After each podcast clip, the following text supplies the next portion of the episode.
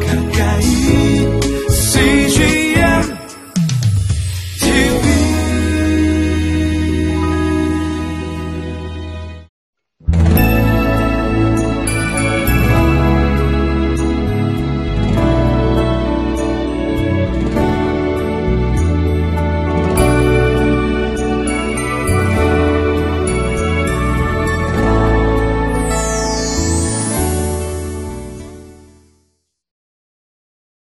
할렐루야, 은혜로운 주일입니다.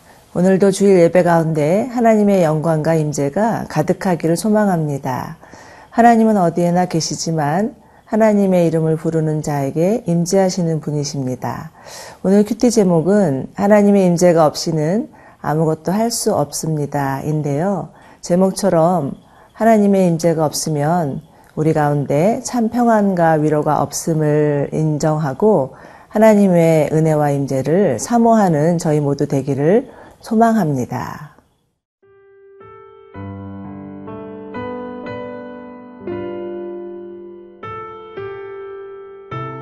시편 78편 56절에서 72절 말씀입니다.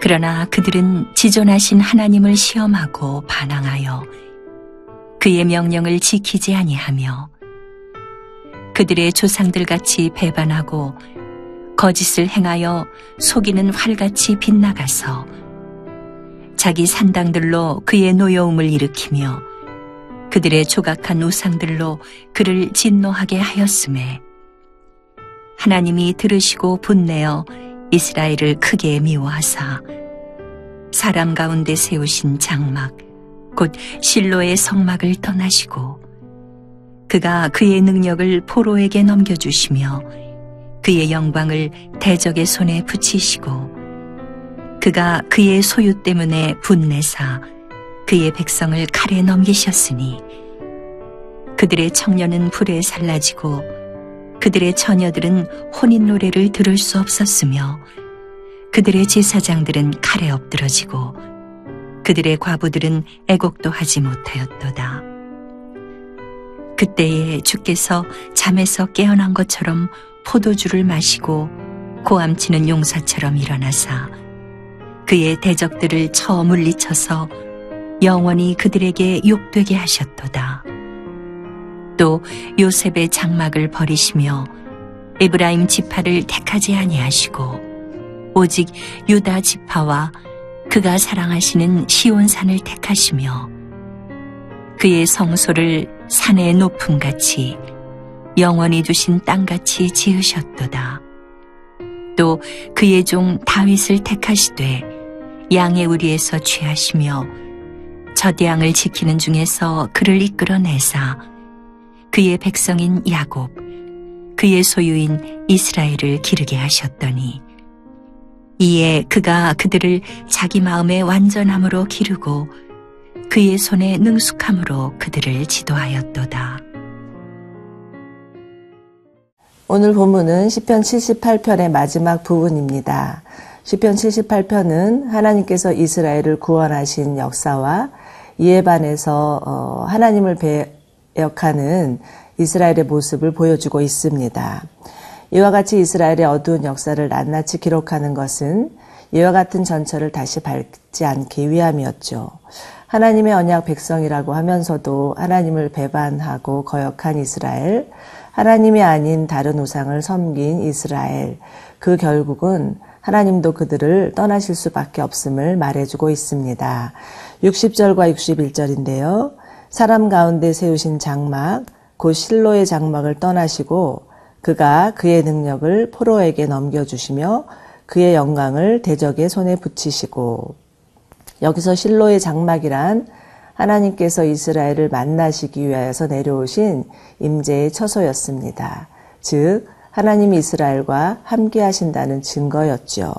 그러나 하나님을 떠난 이스라엘, 이제는 하나님도 더 이상 그들과 함께 할 수 없으셨습니다. 여기서 그의 능력을 포로에게 넘겨주시며 라는 구절은요, 영어 성경으로 보면 하나님의 언약계가 넘겨진 것을 의미하고 있다는 것을 알 수 있습니다. 이처럼 하나님의 임재가 떠났다는 것은 그들이 하나님의 언약 백성으로서 정체성을 잃었다는 것이고 어, 하나님 백성으로 정체성을 잃었다는 것은 그들의 삶의 의미와 방향과 목적을 잃었다는 것이고 예, 이것을 잃었다는 것은 모든 것을 다 잃었다는 것을 말하는 거죠. 여러분 부모 없는 아이, 나라 없는 민족만큼 불행한 일이 어디 있겠습니까? 어린아이는 부모의 사랑과 보호 안에서 안정감을 누리며 자라야 하고 어, 한 나라는 자기 나라라는 자부심을 가지고 긍지를 가지고 서 있어야만 합니다. 예, 한 3주 동안 평창 올림픽, 동계 올림픽으로 인해서 온 나라가 들썩거렸죠. 우리나라 선수들이 또 메달을 따고 태극기를 흔들 때마다 얼마나 뿌듯하고 뭉클했는지 모릅니다. 그런데 반면에 예, 도핑 스캔들로 인하여서 러시아 선수들은 메달을 따고 나서도 나라 이름이 불려지지 않는 것을 볼 때 정말 안타까웠었습니다. 여러분, 하나님의 자녀인 우리는 하나님의 임재 없이는 살 수 없습니다. 하나님의 임재 가운데 주시는 은혜가 있어야 건강하고 성숙한 그리스도인이 될 수 있다라는 거죠. 그렇기 때문에 우리는 날마다 하나님의 임재를 구하여야 합니다. 로버트 멍어의 내 마음의 그리스도의 집이라는 책이 있죠. 아마 많은 분들이 한 번쯤은 읽어 보셨을 텐데요. 그 책의 주요 골자는 예수님께 우리 마음의 방해문들을 열어드리라는 내용입니다. 여러분, 예수님은 우리와 함께하기 위해 이 땅에 오신 하나님입니다. 우리와 관계 맺기 위하여서 우리와 잃어버린 관계 회복을 위하여서 오셨습니다. 요한계시록 3장에는 우리가 너무나 잘 아는 말씀이 있죠.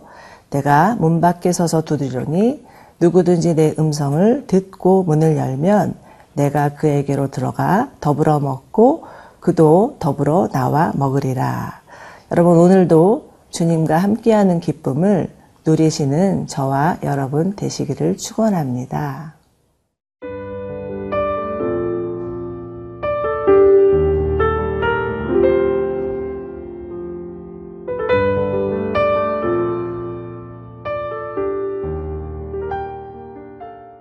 하나님은 이스라엘의 범죄로 인하여서 진노하셨지만 결코 그들을 포기하지 않으셨습니다.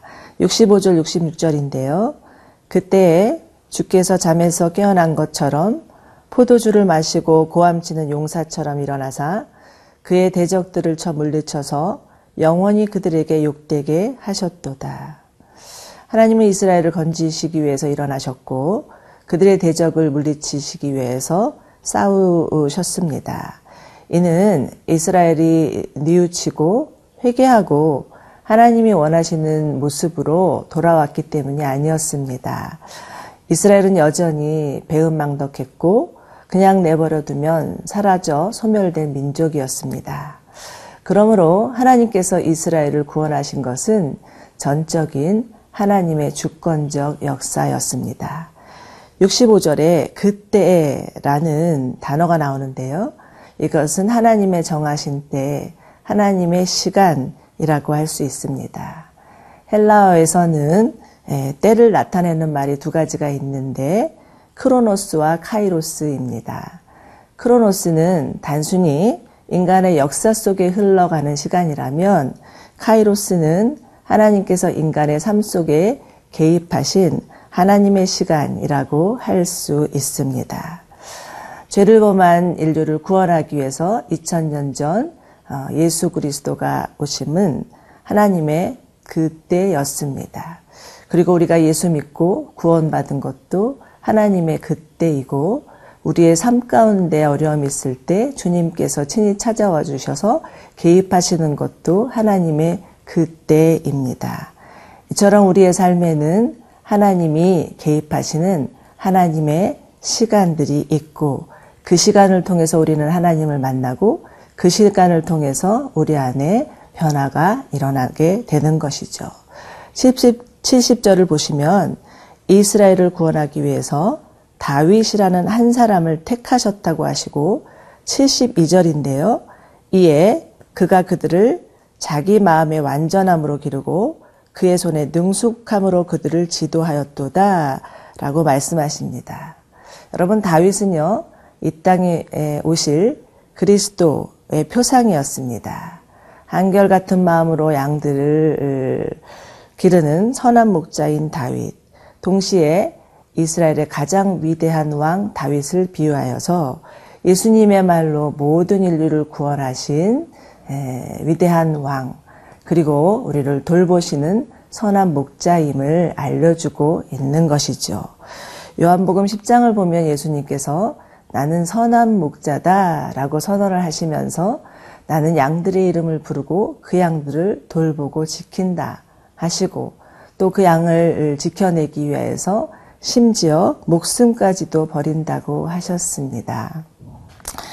이처럼 예수님은요, 지금도 우리의 이름을 부르시고 우리를 돌보시고 계실 뿐만 아니라 우리를 죽음에서 생명으로 건지시기 위하여서 십자가 지셨습니다.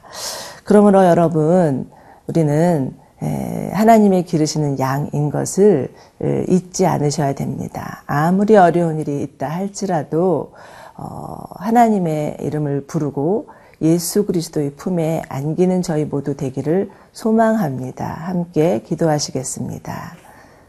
사랑하는 주님, 우리의 선한 목자 되어 주셔서 우리를 돌보시고 지켜주시는 것 감사합니다. 무엇보다도 십자가 지심으로 인하여서 구원해 주신 것 진심으로 감사합니다. 하나님, 우리로 하여금 날마다 주님의 임재를 사모하는 자들 되게 하여 주시옵소서. 그래서 주님과 하루하루 동행하고 동거하는 은혜를 누리게 하여 주시옵소서. 예수님 이름으로 기도드립니다. 아멘.